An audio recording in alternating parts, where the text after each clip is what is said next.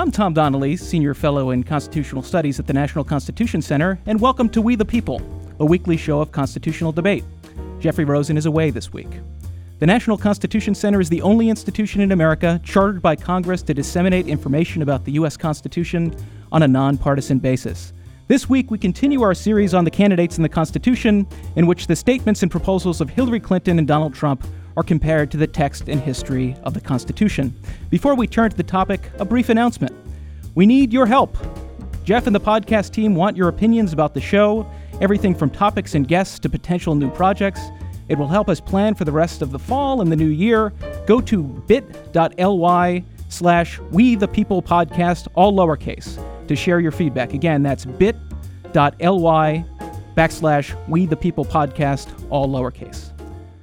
We turn now to the Second Amendment, which states a well regulated militia being necessary to the security of a free state, the right of the people to keep and bear arms shall not be infringed. Hillary Clinton and Donald Trump have taken positions on several proposals related to gun rights and regulation, including a no buy list for terrorism suspects, background checks for buyers, and assault weapon bans. There is also a great deal of interest in how the fundamental right to gun ownership will be protected or threatened with the appointment of new justices to the Supreme Court, Joining me to discuss the Second Amendment and the 2016 presidential election are two leading scholars and advocates in the area of the Second Amendment and gun rights. Alan Gura is a private attorney specializing in appellate litigation.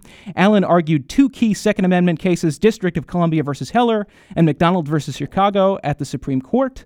And Joseph Blocher is professor of law at the Duke University School of Law, where he specializes in constitutional law. Joseph, Alan, thanks so much for being here. Thanks for having us, Tom. Thanks for having us. Terrific. So we'll get started. We'll get to the candidates and the Second Amendment in a moment, but let's start with the amendment's text and history itself. I read it at the outset.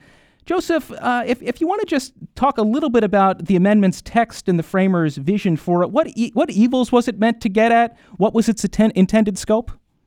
Well, it's hard to talk about that without talking about Heller and McDonald, um, and Heller in particular. But I think one thing that was surely driving um, the ratification of the Second Amendment was the uh, enormous um, fear and concern that people had in the late 1700s about the establishment of a federal standing army.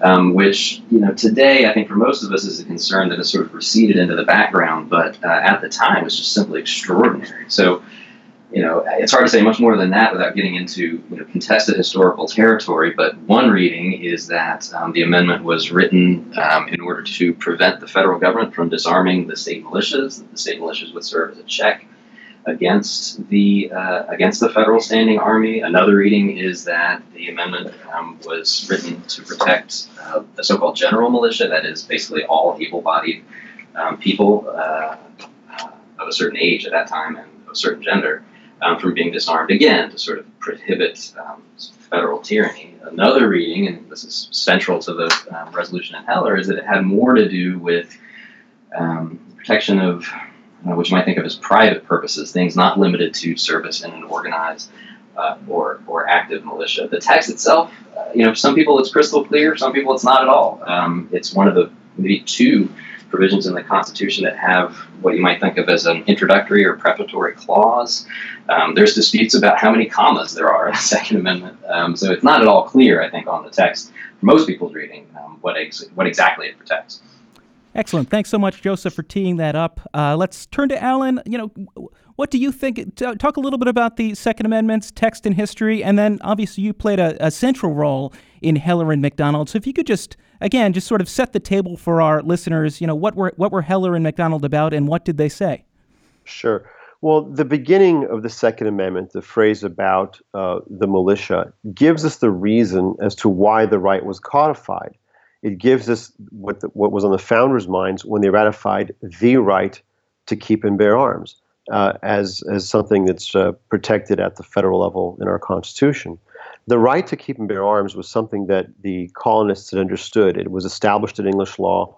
It was enforced by English courts. It was something that existed separate and apart from the militia system. Now, the militia system, which was basically the way in which people were organized at times to uh, maintain public order, uh, you know, and uh, and keep a check on the government, depended on the private ownership of firearms. It was not some official government organization. Rather, people uh, were expected to have arms in common use, as they did for, for normal private purposes. And then, when called to do so, they would act as militia uh, to restore public order, to check the government's authority, to re- perhaps repel invasions, and so on. The militia system was thought to be very important, and it was feared that some uh, future tyranny might prevent people from acting as militia by taking away their guns. And so the right to keep and bear arms, a pre existing right, a right that everybody understood existed uh, for private purposes, was secured. Now, whether or not um, the militia system was, was to survive or whether or not it was truly necessary to the security of a free state is irrelevant. The most important uh, word in the Second Amendment is the article the. It tells us that we have a pre existing right that the Constitution then uh, secures for us against government interference. The phrase the right of the people is also the same phrase that appears in the First Amendment, it appears in the Fourth Amendment. People are understood to have rights in the Ninth Amendment.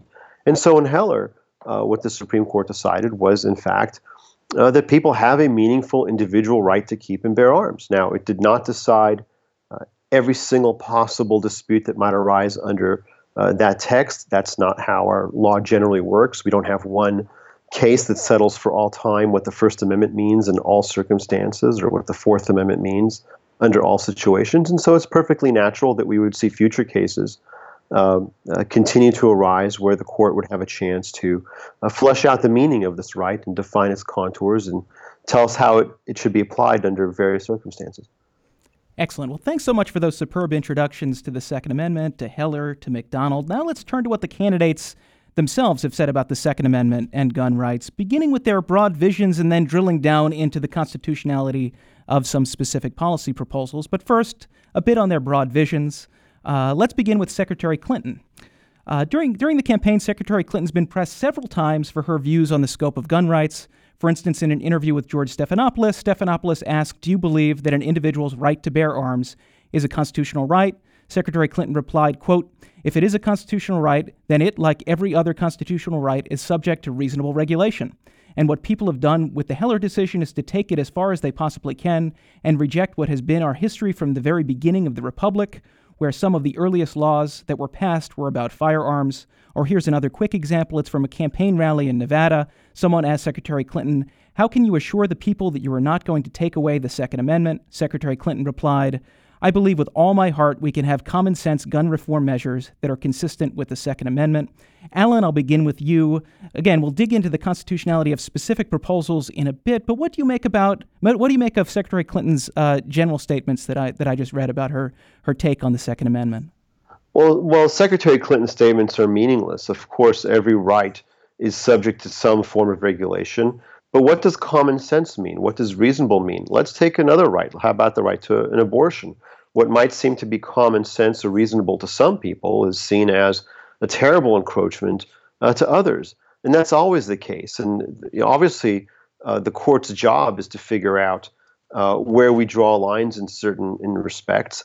But um, what you have here is uh, sort of a, a, plea to whatever might strike me or my supporters as reasonable, that's going to be the law. I think we have a particular challenge in the Second Amendment area that we don't have perhaps in other areas dealing with individual rights, which is we have large portions of this country where nobody has a gun, nobody would admit to having a gun, nobody finds any value, uh, any real value in gun ownership. And so if you come from that sort of background, if that's your worldview, then every single restriction looks reasonable and everything makes common sense in terms of what the government wants to do. But we have to remember that this is actually a fundamental right. And so the burden is always going to be on the government to prove not just that a particular law uh, might be plausible, might make some sort of sense in some way, shape, or form, but rather that there's a compelling need for it and that it and that the rights upon which it touches are really going to be respected. There is no uh, perhaps other alternative. Now, a lot of regulations are going to pass muster. The Second Amendment does not bar the government from regulating guns, but I think that we need courts enforcing a more meaningful uh, value to this right rather than you know whatever someone might think is reasonable or common sense. You know that would fly. Well, thanks so much for that, Alan. And, and Joseph, uh, what's what's your re- response to sort of how Alan would, would frame the analysis here under the Second Amendment, and also just uh, your thoughts on Secretary Clinton's uh, statements above? Sure. I'll start start with the latter and work back to the former. I mean, it, the second of the of the Clinton quotes that uh, you referred to, I think, is the one that captures the way she's been talking most often about gun rights and regulation, which is really using heavily emphasizing the word common sense and commonsensical, and you know, repeatedly said, "I respect the sec- I respect the Second Amendment. I respect the rights of lawful gun owners to own guns, but I think there's a way for us commonsensically to approach this." I agree with Alan that you know the the question is, well, what does that mean? Uh, you know, what are the details? Um, what what one person sees as commonsensical is not necessarily going to jive with what others uh, think is commonsensical. And you know, on the specifics, the things that um, Secretary Clinton has proposed or expressed support for include things like expanding background checks. Um, she's expressed support for uh, reenacting an assault weapons ban, um, which was was federal law for about a decade. Um, she's emphasized support for locally tailored solutions, um, all of which I think is sort of an extension of the, the kinds of um, policy proposals um, that uh, that we we saw during the Obama administration. Not all of them, of course, enacted into law, but um, I think probably we expect if, if she ends up in the White House that we see a continuation of the way things go. Um, you know, what, what Alan says about um, the sort of different areas in the country and certain places where guns are, uh, you know, regarded with maybe fear and revulsion. Um, you know, it's, it's hard. It's hard to it's hard to know. It's hard to respond. He's closer to some of these cases than I am. Um, it is true empirically that gun ownership is decreasing. Um, uh, as just, just empirically, that's true. Um, but it's also true, and I think we should keep in mind that an overwhelming majority of Americans agree with the result in Heller. Um, three quarters or so before Heller, a year after, the polls are consistent on that. So I don't think that the you know, Alan and I may disagree, I guess, about the degree to which the right is under assault um, you know, across the country, but generally I do agree that the, the devil's in the details here. Excellent. Alan, any final thoughts on, on, on this strain before we turn to Donald Trump? Well, I think right is under assault in this country, and it's under assault precisely because uh, you are seeing courts dredge up any excuse uh, to uphold just about any type of law that one might conceive of. Let me give you just one quick example just to show you how dire the situation is right now. We are having disputes in courts these days as to whether or not the right to keep a gun also means you have the right to acquire the gun in the first place. And we're seeing the gun control community going into court, backed up by state and even in some cases the federal governments, saying no, no, the right to keep a gun doesn't mean you actually have the right to obtain it in the first place or, or to manufacture it. Um, that's kind of a, a, a nonsense view of, of, the Second Amendment. If we think about other rights, you have, uh, say, under the First Amendment, the right to uh, watch movies or read books. Well, booksellers and movie theaters are traditionally protected. If you're accused of a crime, you have the right to a lawyer. The Supreme Court has understood that that means you have the right to pay for the lawyer. The government can't freeze all your money and prevent you from hiring an attorney. And of course, if you want to have an abortion, the right to have an abortion is not the right to perform an abortion on yourself. It's the right to go to a clinic where someone would provide you that service, usually in exchange for money.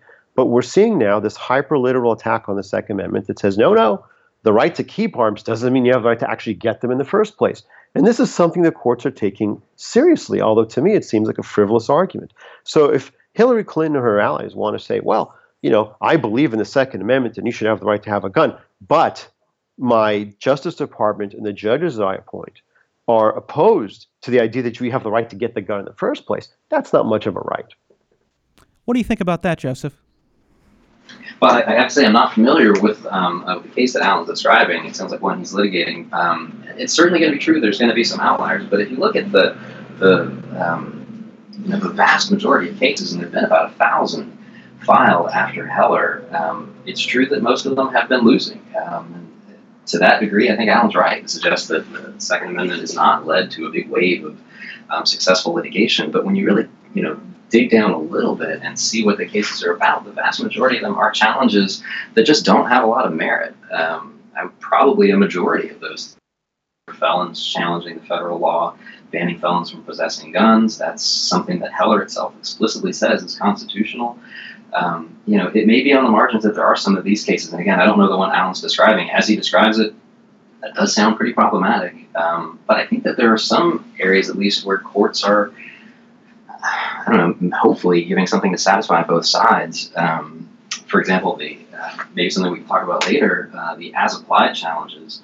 which are cases where people who don't seem to fit well within prohibited category, like a person who's been adjudicated mentally ill a long time ago because they once suffered depression or 28 years ago and were adjudicated mentally ill. Maybe they should be carved out of the federal prohibition. That to me seems like courts doing the job that Heller left for them, which is implementing carefully this this new, undoubtedly fundamental constitutional right.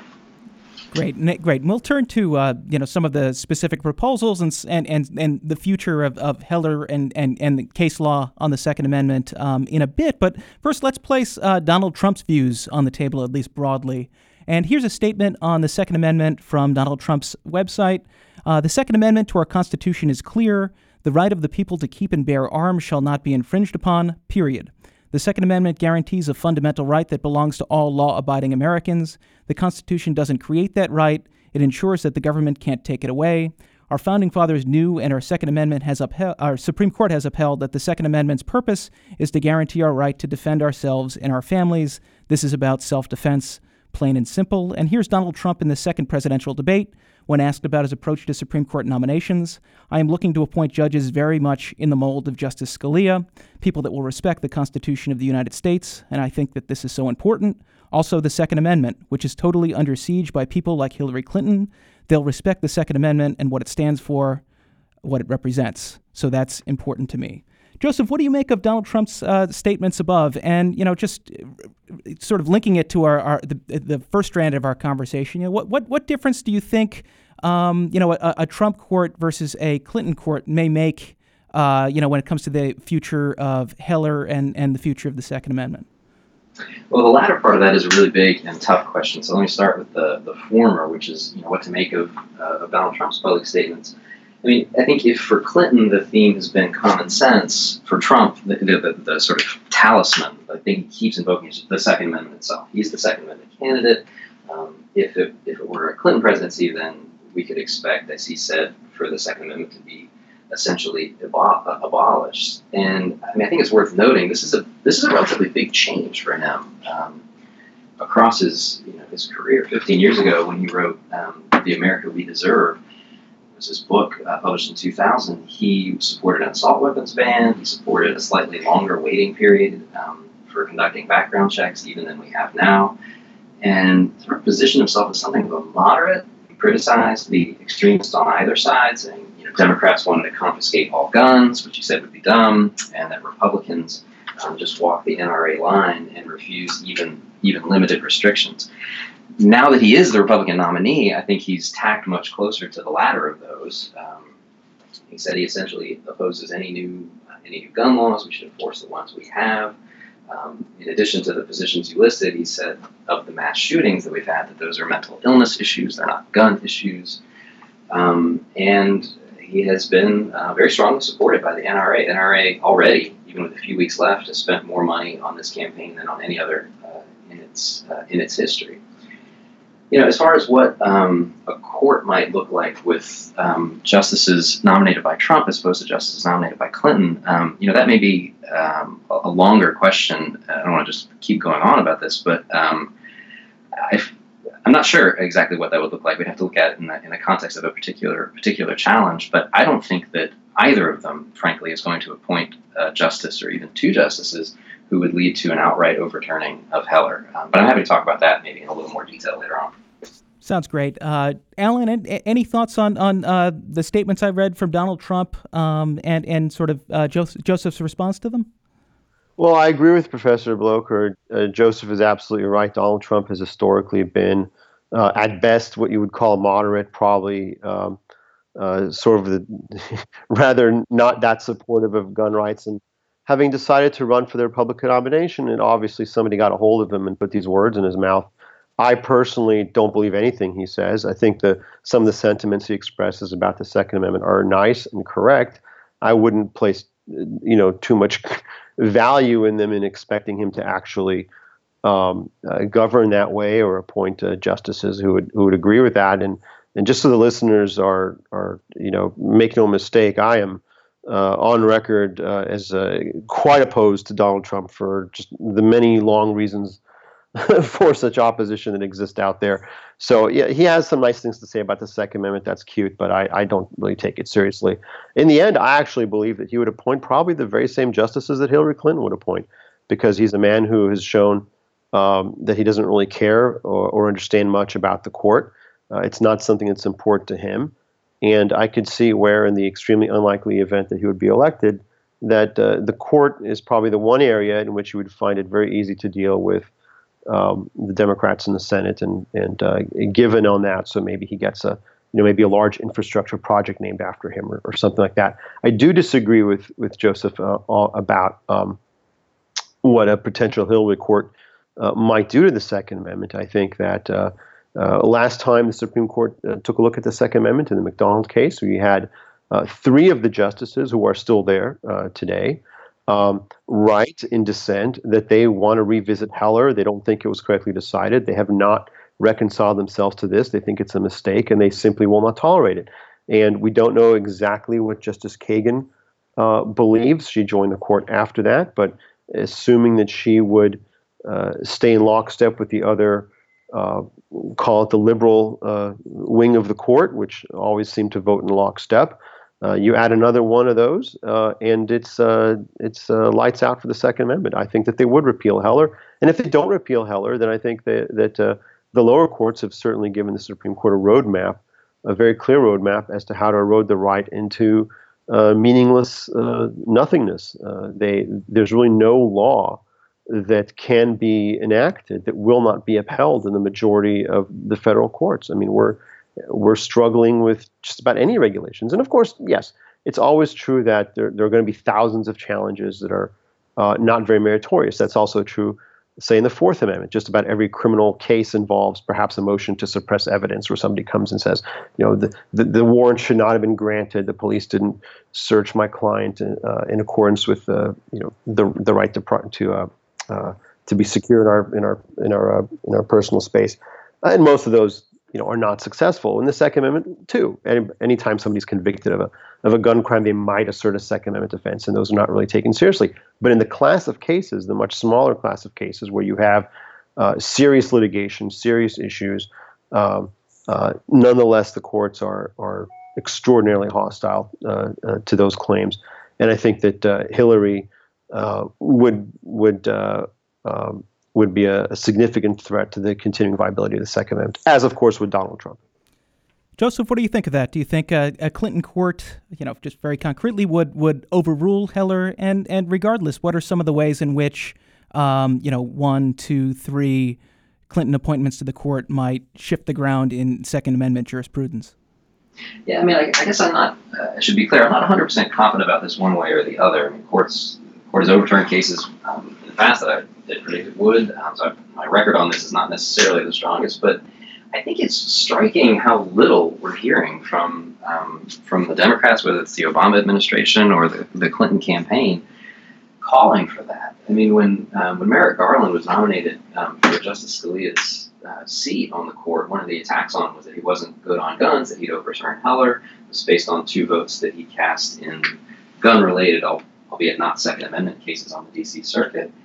And the Democrats' response was not right, exactly. He's going to overturn Heller. That's great. It was to defend him and you know and say no, no, no. He's not bad on guns. Um, those are you don't read anything into those votes. Contrast that with the way that both parties openly call for overturning other cases, whether that's the Democrats, Citizens United, maybe Shelby County. Republicans, of course, have been doing this for decades with uh, with Roe versus Wade. And I'm just not hearing that um, with regard to how it doesn't seem like a political priority. Now, you know, as Alan I think is suggesting there, you don't really know what's going to happen with a justice when they get appointed. Certainly, um, you know, administrations are wrong in their predictions about what justices uh, what justices will do. But I think that the more relevant questions are going to be not about whether to overturn Heller outright, especially with regard to the um, that individual rights, private purposes holding, which is sort of the core of the case the questions are really going to be about whether it effectively has been overruled by um, cases upholding gun regulation. And I think that's where I think that's where Alan was, um, was pointing our attention. And I think that those really really will be the questions. I have no doubt that a newly constituted court would approve gun regulations as constitutional that a Justice Scalia led court would not. So, in that respect, um, there certainly would be uh, a difference. Now, whether that means overturning Heller is less clear. I mean, if you look back to you know, other examples of this in, in the court's history, when in Planned Parenthood versus Casey, the court reaffirms Roe versus Wade, you know, grant fundamental right, we're upholding that, but we're replacing the framework, the trimester framework that the court used in Roe with this new undue burdens test. If the court did something like that, would that mean overturning Heller? It's almost a metaphysical question, but I think Alan's right that that's really where the debate will be. Well, in, in, very recent days, Justice Breyer and Justice Ginsburg have made comments about how they don't believe that Heller was correctly decided. They wrote that in McDonald as recently as 2010. They were joined by Justice Sotomayor, who, when she was nominated, had said, Oh, of course, I respect Heller, it's the law of the land. She gets there two years later in McDonald, she votes to overturn it. I don't see why any of those three justices would change their mind or have changed their mind. And you add a couple of more uh, left wing uh, liberal justices, it's over. Uh, as far as Judge Garland is concerned, he voted to rehear the Heller case when it was called the Parker case in the D.C. Circuit. He, he didn't agree with the D.C. Circuit's decision, most likely uh, that the case that, that there is a Second Amendment right to, to keep a gun in your house. And, uh, you know, Court of Appeals judges don't usually vote because the, the panel got the decision correctly. And beyond that, Judge Garland uh, has a record as being perhaps one of the more statist judges out there. There's almost no case in which he sides against the government on anything. So I don't think that this looks like a recipe for uh, security and Heller's resistance, and certainly uh, given the short shrift that that, uh, you know, more progressive judges have given the amendment, I don't have a uh, particular expectation that this will be a very, very meaningful right in uh, in just a few years. of course, they don't come out and campaign on that because Heller is popular. The, the country agrees that the case was decided correctly, as as Joseph mentioned earlier. The polling is is is quite obvious on that, but um, that's all well and good. People vote for presidential candidates based on a on a host of issues. There are a range of of, uh, of things that motivate people to vote, and while there are a few single issue voters who care about gun rights one way or the other, the fact of the matter is, especially in this election, given um, what we're seeing from from Donald Trump, there are many reasons not to support him, and uh, uh, you know, I, I, I doubt that uh, uh, even if people really believed that Heller was going to be overturned, that that would be enough to to alter the direction of the election. So thank you so much about those responses on the uh, future of Heller on a Trump versus Clinton court. We'll return to some of those themes perhaps in a bit, but let's let's go to a few of the specific policy proposals that have flown around in this election. Uh, let's let's turn first to uh, to the uh, the proposal for uh, guns and the no-fly list. So, in the first presidential debate, debate uh, Secretary Clinton called for banning anyone on the no fly list from buying or possessing a gun. And previously, after the Pulse nightclub shooting, Clinton said, quote, you are too dangerous to get on a plane, you are too dangerous to buy a gun in America. And Donald Trump, during the first debate, agreed with Clinton's proposal to outlaw gun possession by individuals on the no fly or terrorist watch list. But Trump added during the debate, quote, when people are on there, we'll help them, we'll help them legally, we'll help get them off. Um, Alan, can you talk a little bit about the no fly list proposal and your thoughts on whether it raises any uh, constitutional concerns? The no fly list is unconstitutional as it's currently established. People have a right to travel in our country. Getting on an airplane is not a privilege, it's not a luxury, it's a basic necessity for life in 21st century America and in, in our world. The fact that the government can prevent you from traveling because they suspect that you're a bad person without any sort of due process, without any kind of notice, without any meaningful opportunity to, to challenge that determination and to secure your rights, uh, should be absolutely shocking to every American. And to expand that into other rights, be they gun rights or anything else, uh, it should be unacceptable. And I'm not surprised that both candidates, given uh, their miserable records on individual liberty and concern for due process, would would support that view. Uh, if someone is too dangerous to have uh, to have a gun, then perhaps they're too dangerous to be out in public. If you think someone's a terrorist, then by all means follow them closely and arrest them if need be. But the idea that uh, people should not be able to function in our society, not enjoy basic fundamental rights because they are suspected of something, uh, is absurd. Uh, so, no, it doesn't meet any sort of basic uh, constitutional standard, and, and both candidates should be embarrassed by their position. Joseph, do you agree with Alan's take there? Do you think the proposal raises uh, any serious constitutional issues? Yeah, actually, I, I do agree with Alan on this. I mean, the the public support for this is extraordinarily high. It's something like 72% of Trump supporters, 80% of Clinton supporters. So I understand why they're saying this. And the Clinton quote you read makes it sound like, yeah, this is airtight. How could anybody disagree? But as Alan points out, I mean, the constitutional problems here, I think, start even before you get to the Second Amendment. It's easy to get put on one of these lists. You don't necessarily know why you got put there. It can be hard to get off of the list, and that's you know that's a due process problem front and center. Um, at the very least, people need chance to put on evidence before some kind of neutral decision maker some kind of meaningful hearing. It doesn't seem like that's the case now. So, you know, this is an interesting one where the sort of civil liberties groups, which are not necessarily always active on gun rights, I think have been um, uh, have been front and center in opposing it. And I agree with Alan. There are some serious constitutional problems here. If the class were much narrower, if it actually were what some people sometimes maybe have in mind, that convicted terrorists or whatever were forbidden from getting guns. I don't think there's any constitutional problem, Second Amendment or otherwise, but we're not there now um, at all.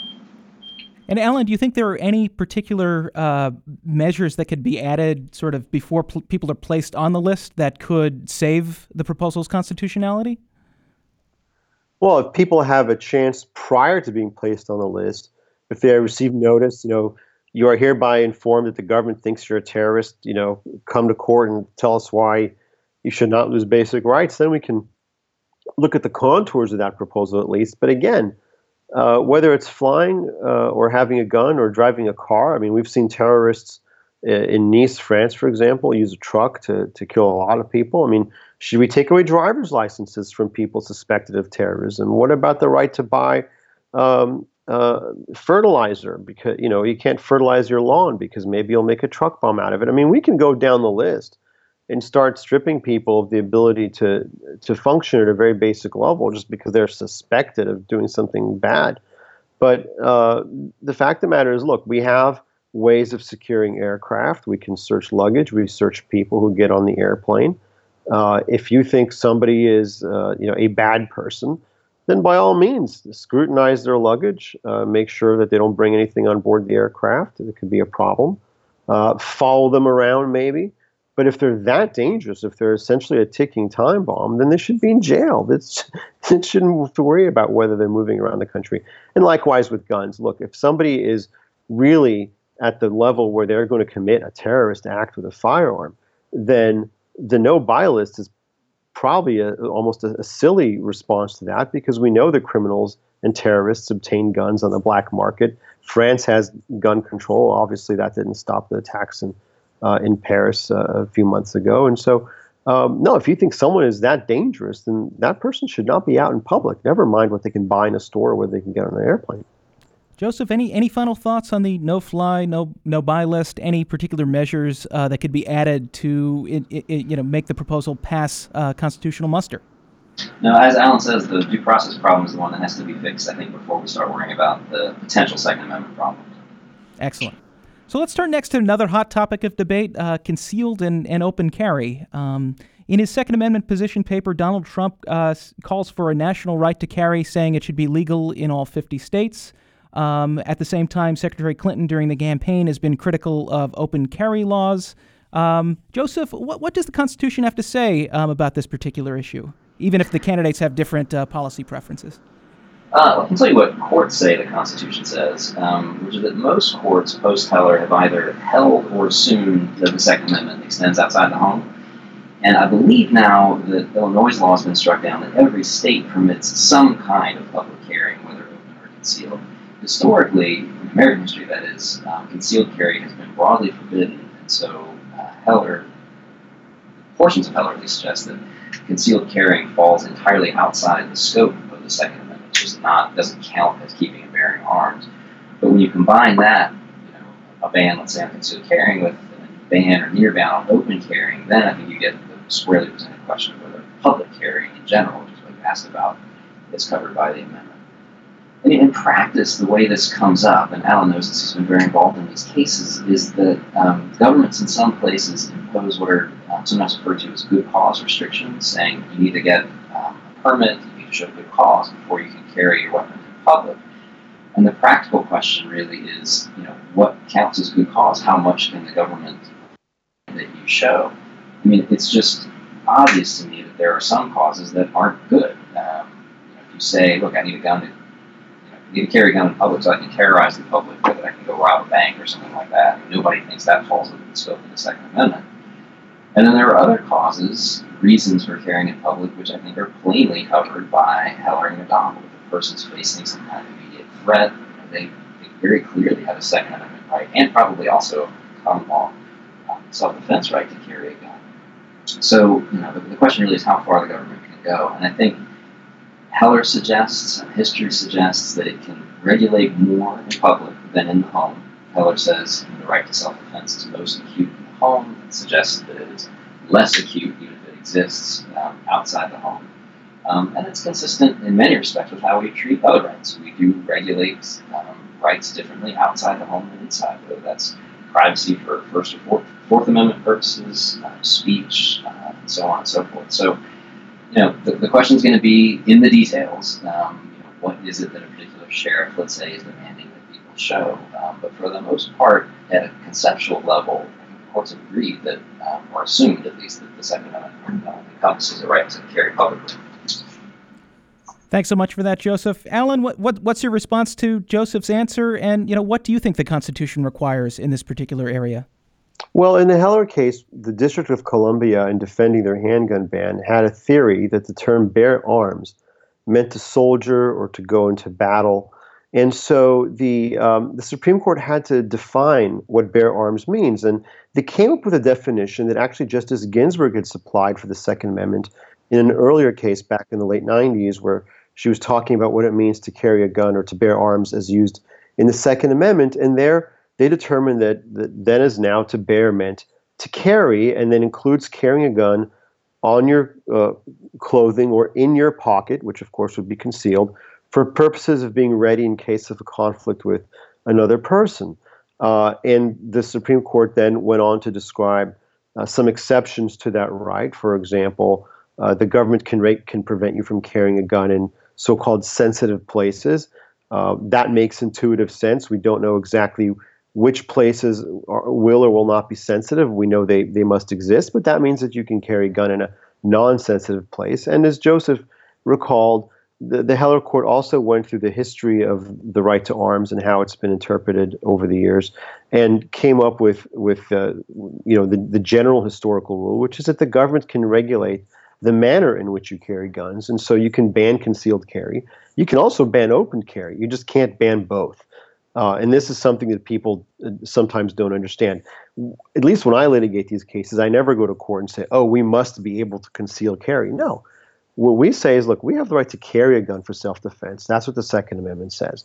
If the government wants to say you can only carry in a concealed manner, that's fine. If the government wants to say you need to get a license to carry the gun, concealed, that's fine too. The problem happens when the only way to exercise a constitutional right uh, is to obtain some license that the sheriff or the police or some other government authority uh, determines uh, whether you get it based on whether they think you deserve to get it. Are you a good enough person? Do you have a good reason to exercise your rights today? Of course, we don't do that with other constitutional rights. We don't tell people that they can speak or vote only if they have a good reason to speak or vote. Oh, you can get an abortion if you have a good reason to do that. Or um, you can insist on the police showing a warrant to enter your house if you have a good reason to want to be secure. In your no, that's not the way the Constitution works.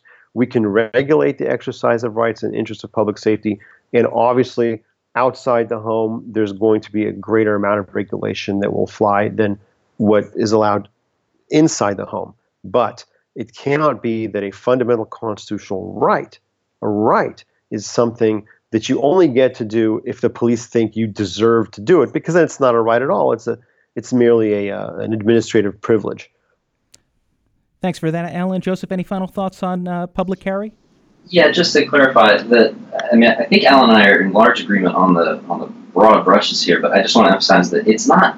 I don't. I don't take these laws to be saying that you have to get a license to exercise the right at all. It's, so it's not exactly equivalent to saying you need to get know, the government's approval to speak at all or whatever. This is really about, again, to emphasize where you started this time on public carrying. So there's not, you know, we're not talking about license requirements for keeping a gun in the home, which you know, Heller says is the, the core and central component of the right lies. It really is just with the public exercise of the right. And there, you know, you do find analogies, I think, with regard to other rights, whether it's you, know, you got to get a license to have a parade or whatever, that's a free speech imposition. Sometimes we permit it. Um, we have to get licenses for marriage and voting. And uh, there's other kinds of ways in which this may work out. I mean, I think analogies, sometimes illuminating, sometimes misleading in this area. Generally, I think Alan and I are in agreement on the on the broad brush, but I just want to be clear, we're just talking about like one sort of a part of the right to keep and bear arms here. Well, no, I mean, it is a separate right. If you only have the right to keep the gun but not to bear it, then we've deleted two words from the Constitution, which secure a right. Obviously, uh, you know, the words are there for a reason, and they tell you that you can keep and bear. And if the government says you may not bear guns ever, anywhere, at any time, any place, any way, shape, or form, unless you get some kind of a license, and by the way, you can't get the license because we don't like you, then that's a problem if that were the case and there were total bans on public carry, then I agree that would be. Uh, but I think that's well, a different the, case than what we're than what you're yeah. even what you're litigating now, right? Those are not outright bans, unless I'm, I could be wrong about that. But I think no, Illinois is the. It it is an outright ban if you are told that you cannot exercise this right. Uh, you are outright banned from exercising it. It applies to you completely everywhere and in, in, in, in all circumstances. That is a complete ban. Well, you can't vote unless you have a good reason to vote well, that, that's a complete ban for you, even if they let your neighbor vote. And that's a problem.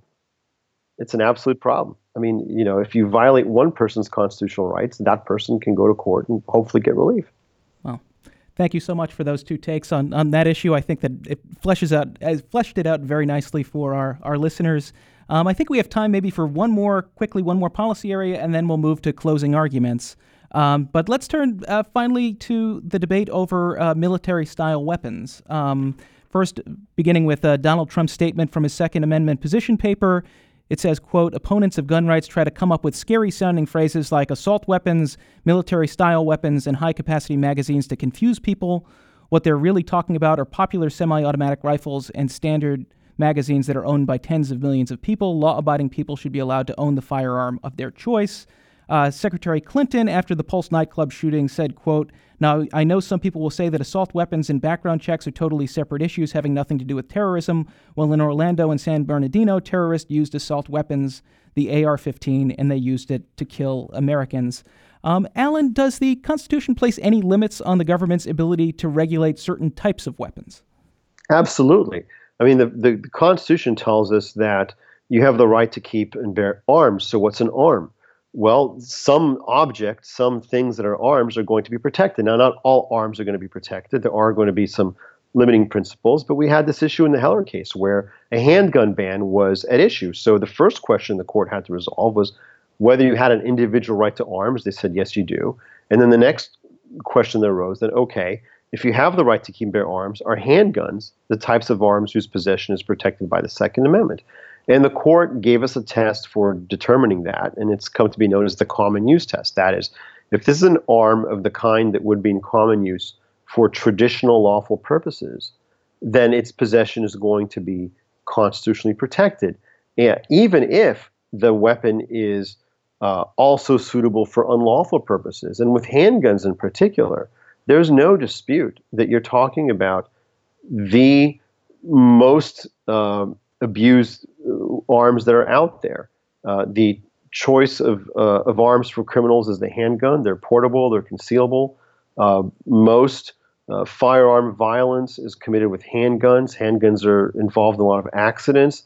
Ha- you know, if you're going to look to ban a particular type of gun uh, out of concerns for public safety, you're not going to go after large black rifles that are actually not involved in in in a, a large proportion of our crime. You're going to go after the handgun, but the court said it doesn't matter because handguns are also the weapon of choice for law abiding, responsible people. They have a lot of applications for traditional uh, lawful uses, primarily self defense. And so you can't ban them. Uh, and likewise with some of these rifles. Yes, they are misused, sometimes tragically, but uh, whether they are prone to misuse or susceptible to misuse is not the question. The question is do they f- fulfill a lawful function that law abiding American citizens find uh, a need to have them? And it's hard to look at some of these guns, which are extraordinarily popular, which are the, you know, the standard uh, platform in the competitive sports and so on, and, and, think that somehow they're not protected. So I think that those those firearms, uh, their possession is protected, and banning them is not constitutional. Uh, again, uh, you know, courts uh, sometimes disagree, but it's it's hard to see how handguns are protected, but rifles are not. Thank you for that. Joseph, before turning to closing arguments, do you agree with Alan? And uh, what do you think the Constitution has to say about this uh, hotly contested issue? Well, I think it's important, I think maybe first to just understand uh, what it is we're talking about here. And Alan sort of made reference to this. My own view is that assault weapons, however you define them, just get way too much attention in discussions of gun policy, um, which is in turn what makes them you know, central to some discussions of the Second Amendment. I mean, the fact is, as Alan mentioned, there are millions and millions and millions of these things, however you define them, in circulation. A tiny fraction of them get misused, and that in turn accounts for only a tiny fraction of American gun deaths. Um, you know, the, the policies that are going to save the most lives are those which, consistent with the Constitution, can do something about um, about handgun violence, frankly, primarily in, in cities. I think it's also true that uh, gun regulators often don't know what they're talking about when they describe assault weapons and they suggest that they're machine guns, that they're automatics or whatever, which they're not. Uh, they're just rifles often defined by um, features that are essentially cosmetic. Having said all that, they are, for whatever reason, disproportionately the weapon of choice in mass shootings. Um, they're disproportionately used, um, uh, apparently, in the shooting of police officers um, that's that's odd and problematic. Um, the fact that they're banned based on these cosmetic features, I think, cuts both ways in terms of whether um, those regulations should be constitutional or should be considered problematic. I mean, if it's just cosmetic features, then it seems like, well, why is the government doing this? That's absurd. On the other hand, if the guns are subject to these kinds of very prominent misuse, that's a problem. And if the features are just cosmetic, then it seems that the imposition on gun owners shouldn't be all that big either. Um, so that the sort of interests on both sides, to me at least, sort of seem to deflate. Um, as Alan says and as Heller holds, handguns are the quintessential self-defense weapon. Um, in fact, there are briefs in Heller arguing very specifically long guns are not a substitute. We need, we need handguns. Um, the common use test that Alan mentioned um, is, I think, um, courts are still kind of figuring out what to do with that. It's, in some respects, makes a lot of sense. In other respects, it's very complicated because of course, what weapons are in common use is dependent in large part on what kinds of weapons the government has regulated in the past. And I think, you know, it should worry people on both sides if we're defining, you know, what counts as a constitutional harm based just on market share. If you're a gun rights person, that should worry you because then the government could just ban a potential new weapon and then prevent it from ever becoming common. And if you are a pro-regulation person, then maybe you should be worried because you know a manufacturer can just flood the market with some kind of new weapon and make it constitutionally protected. I think courts are still really, uh, really struggling with that. Thank you so much for that, Joseph. And Joseph Alan, thank you so much for everything that you've you've said about these specific policy proposals. I could talk to you all afternoon uh, about these issues, but it's time now for closing arguments. Uh, here's the frame, and it's returning to something we discussed earlier in the earlier in the program. While conservatives and progressives disagree sharply across a range of issues, including, of course, gun rights, seems like one of the only things that both sides agree on is that the future of the Supreme Court is at stake in the upcoming election. The next president may nominate up to three to four new justices. For the first time in a generation, we could see a lopsided progressive or conservative majority on the court. So, to close out this week's program, I'm going to ask you both a version of the same question, uh, beginning with you, Joseph. What are the stakes uh, of the 2016 election for the future of the Second Amendment, the future of Heller, and the future of the Supreme Court? Well, as I said earlier, it seems um, unlikely to me that the Supreme Court would outright, even with another justice or maybe even two new justices, would outright overturn the individual right holding, which is at the core of Heller. but I do think that um, there are certainly um, individual specific questions about the constitutionality of particular gun rights in light of that individual right, um, which could be decided differently depending on who's confirmed. Um, and maybe that includes, as we are just talking about, the constitutionality of certain bans on, for example, assault weapons, whatever you want to call them. Um, but you know, I see very little enthusiasm politically, at least, for overturning that core holding, um, and lots of focus on identifying the boundaries of regulatory authority. I think that the likely debate will be whether Heller has been overturned and not whether uh, it should be overturned outright. Excellent. And Alan, the, the last word goes to you. What do you think the stakes are uh, of the 2016 election for the future of the Second Amendment, the future of Heller, future of the Supreme Court?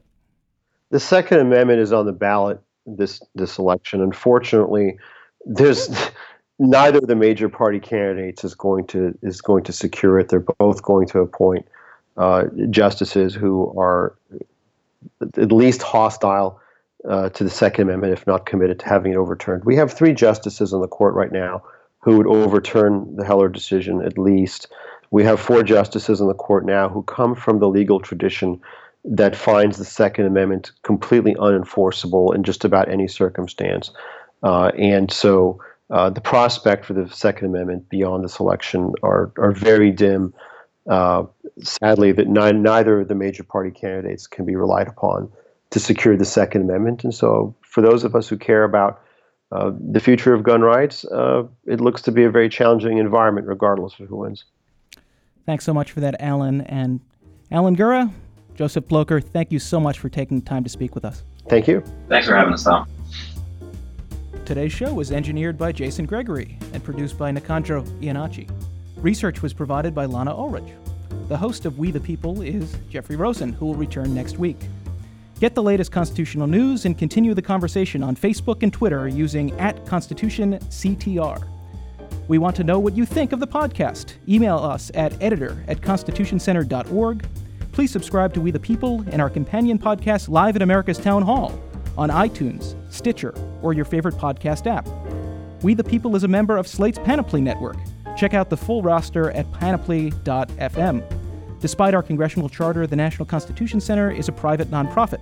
We receive little government support and we rely on the generosity of people around the country who are inspired by our nonpartisan mission of constitutional debate and education please consider becoming a member to support our work, including this podcast. Visit constitutioncenter.org to learn more. On behalf of the National Constitution Center, I'm Tom Donnelly.